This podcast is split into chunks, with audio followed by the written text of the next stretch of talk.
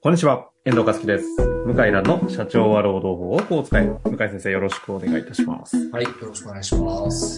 さあ、ということで今日も行きたいと思いますが、今日は金融事務職の方からご質問をいただきました。はい。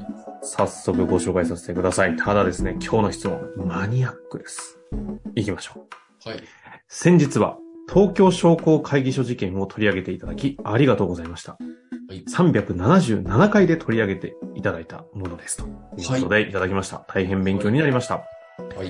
えー昨今では、東京商工会議所事件のように、人事制度改革を実行する企業もあると思います。はいそ。こで人事制度改革の効力は内定者に対してどのように扱われるのでしょうか例えば、10月に内定をもらい、翌年の4月に入社する際に、内定時に存在した手当などが入社時に廃止されているようなことが起こり得ると思いますが、特段問題ないのでしょうかああな争いにならないだけで本当は違法性があるのでしょうかこのような判例などがあれば、合わせて解説いただけると幸いです。ああ。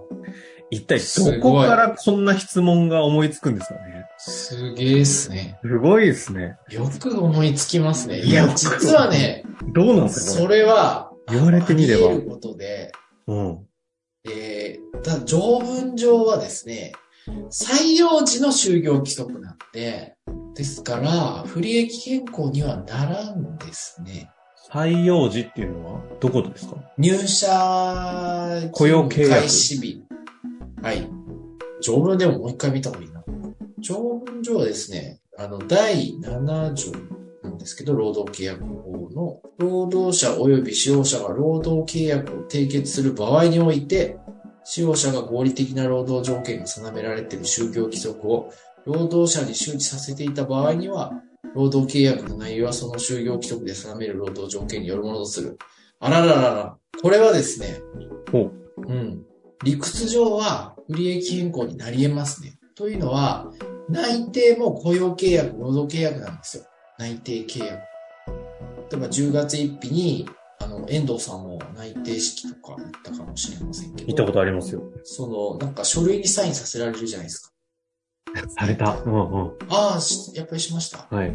で、そうすると、こう、そこから約束になっちゃうんですね、お互いに。はいはい。で、お互い約束して、で、あのーまあ、必ず入社、えー卒業して、入社、健康な体で入社してください。4月1日から働いてくださいってなんですけど、この時点で雇用契約は始まってるんですね。はいはいはい。はい、10月1日とかで。えええはい。えで、この条文を素直に読みますと、その労働契約を締結する場合において、就業規則が周知されてれば、それが契約になるとありますから、その時点の就業規則が労働契約の内容によるとも読めますね。でほう一方でもう一個解釈があって、でも働く義務はないんですよね。内定だから。えうんうんうん。あの、明日から8時間労働してくださいじゃなくて、4月1日から朝9時に来て、えもう6時まで働いてくださいってやつなんで、スタート時期がずれてるんですよ。はい。ですからもう一個の考え方は、このスタートの段階の就業規則が適用になりますよと。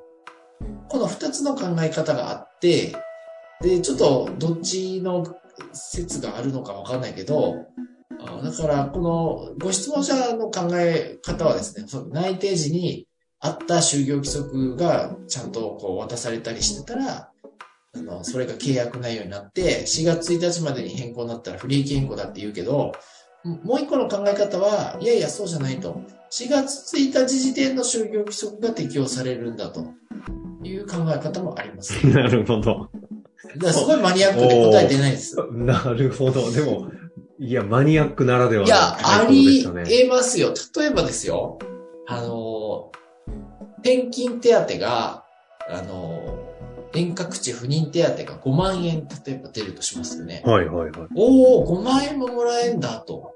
それだったら地方勤務もいいよなと思って、で、それで入社してみたら、いや、3月に改定になって2万円になりましたってなったら、えいやいや、聞いてないですよと。2万円だったら地方行きたくないですよと。ってなりますよね。なるね。確かに。うん。なりますね。なる、なる。だから理屈上はどっちも成り立つけど、おそらくご質問者の考えの方が正しいんじゃないかなって気しますね。ただですね、どうですか遠藤さん。あの、内定式の時就業規則もらいました内定式の時に就業規則はもらってないですよね、多分ね。で、あの、なんか、紙、紙ペラ、もらった。ペラ、ペラ1枚サインで終わりですよ。あー契約で、書みたいな。就業規則ってものがあるんだと認識したのはやっぱり4月以降入でっすか、てからじゃないですかああ、ってなあるちと、ょっと、やたっちょっと待ってください。これ、10年どころじゃない前ですからね、もはや。あちそょっっかとそっか相当賞味期限切れですよ、ぱう私。ん。今ですね、あのー、大体紙ってよりデジタルで見せるんですよね。です就よ業ね規則。ええあのー、会社の社内サーバーとか、ポータルにね。それも賞味期限切れてるのかな。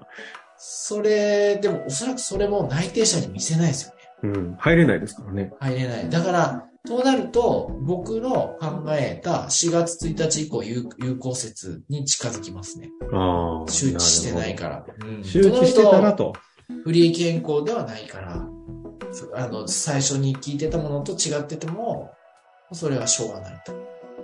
こうなっちゃうんですね。一体どのような戦場で戦ってらっしゃるんですかね、この方は。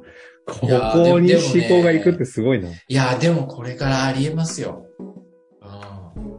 あの、ね就業規則を内定時にも見せてくださいっていう学生とか、あーうん。いやいやいや、全然ありますよ。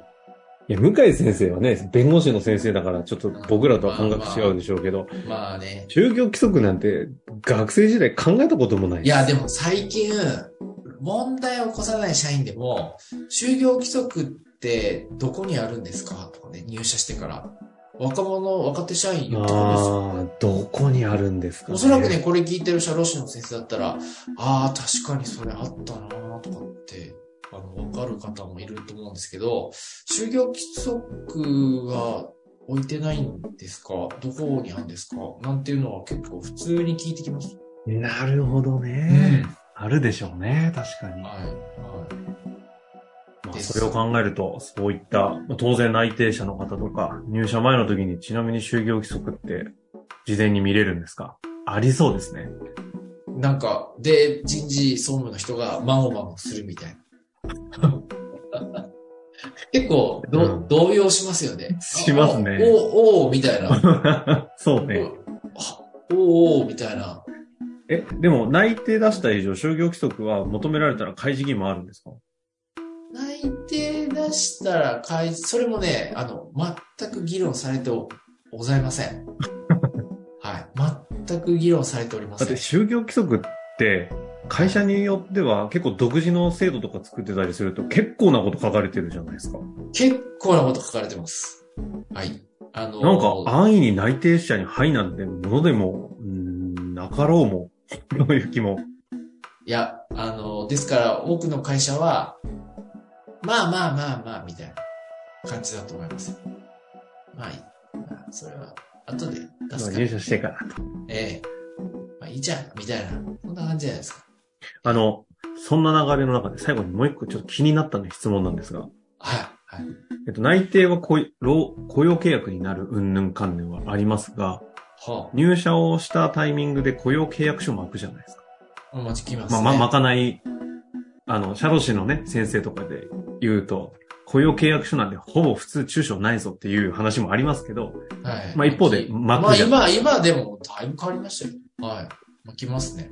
あの雇用契約書は、と、その内定時も雇用契約では、ここの、この、この差は、この、この温度差はこの何なんですか内定時はですね、あの、本当に基本的ないつから入社するうーとか、賃金、簡単な賃金だけとか、概要しか決めなくてもいいんですよね。で、雇用、あの、採用時は、やっ、最初、あの、働き始め時は、法律で決まってる内容をちゃんと表示して、えー通知は最低限しないといけないんですよね。そこが違いですねじゃあ内定時に、あの、この明記するものと、ちょ明っ記とす違るうんですね。ち違うんです。あの、内定時はそこまで義務付けられてないんですよ。そそっか。逆に言うと内定時に義務付けられているものがちゃんともう定まってるんですね。う。そう、本当はね、法律で内定時にこれを出せっていうのはあるといいんだけど、実はないんですよね。あくまで。まして新卒の場合は、ええ、新卒の場合はまだ半年以上先だから、まあ、あの、賃金、まあ、細かいっていうか、こういう賃金で金額出して、いつから働くぐらいなんですけど、本当は細かい内容いっぱいあるわけですよね。通うん。で、就業規則も見ないと分かんないですよね。手当とかね。ですよね。旅費とか。えうん。ななんだけど、まあいいじゃんか、みたいな感じでアバウトでやってこれたんですよね、今まではね。どうせすぐ給料も上がるし、みたいな30年前なんかは。ところが、もう、その、給料も上がんないし、いつまでいるかわかんない、新卒であっても。ってなると、いや、ちゃんとお金のことを話したいですっていう人が出てきますよえね。ああ、とそういう時代ですよね。いうことですよね。はい。まあ、というわけで、ちょっと私のね、素人っぽい質問から、いやいやいや、質問者の方のね、あと深っていも深いあの質問と。いやいやはい。素晴らしい質問ですね。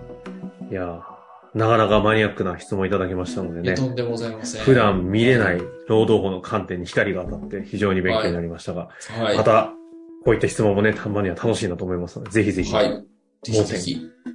てよろしくお願いただしけたらま嬉いす。ありがとうごありがとうござざいます。いましたはい。ありがとうございます。失礼します。本日の番組はいかがでしたか番組では向井蘭への質問を受け付けておりますウェブ検索で「向井ロームネット」と入力し検索結果に出てくるオフィシャルウェブサイトにアクセスその中のポッドキャストのバナーから質問フォームにご入力くださいたくさんのご応募お待ちしております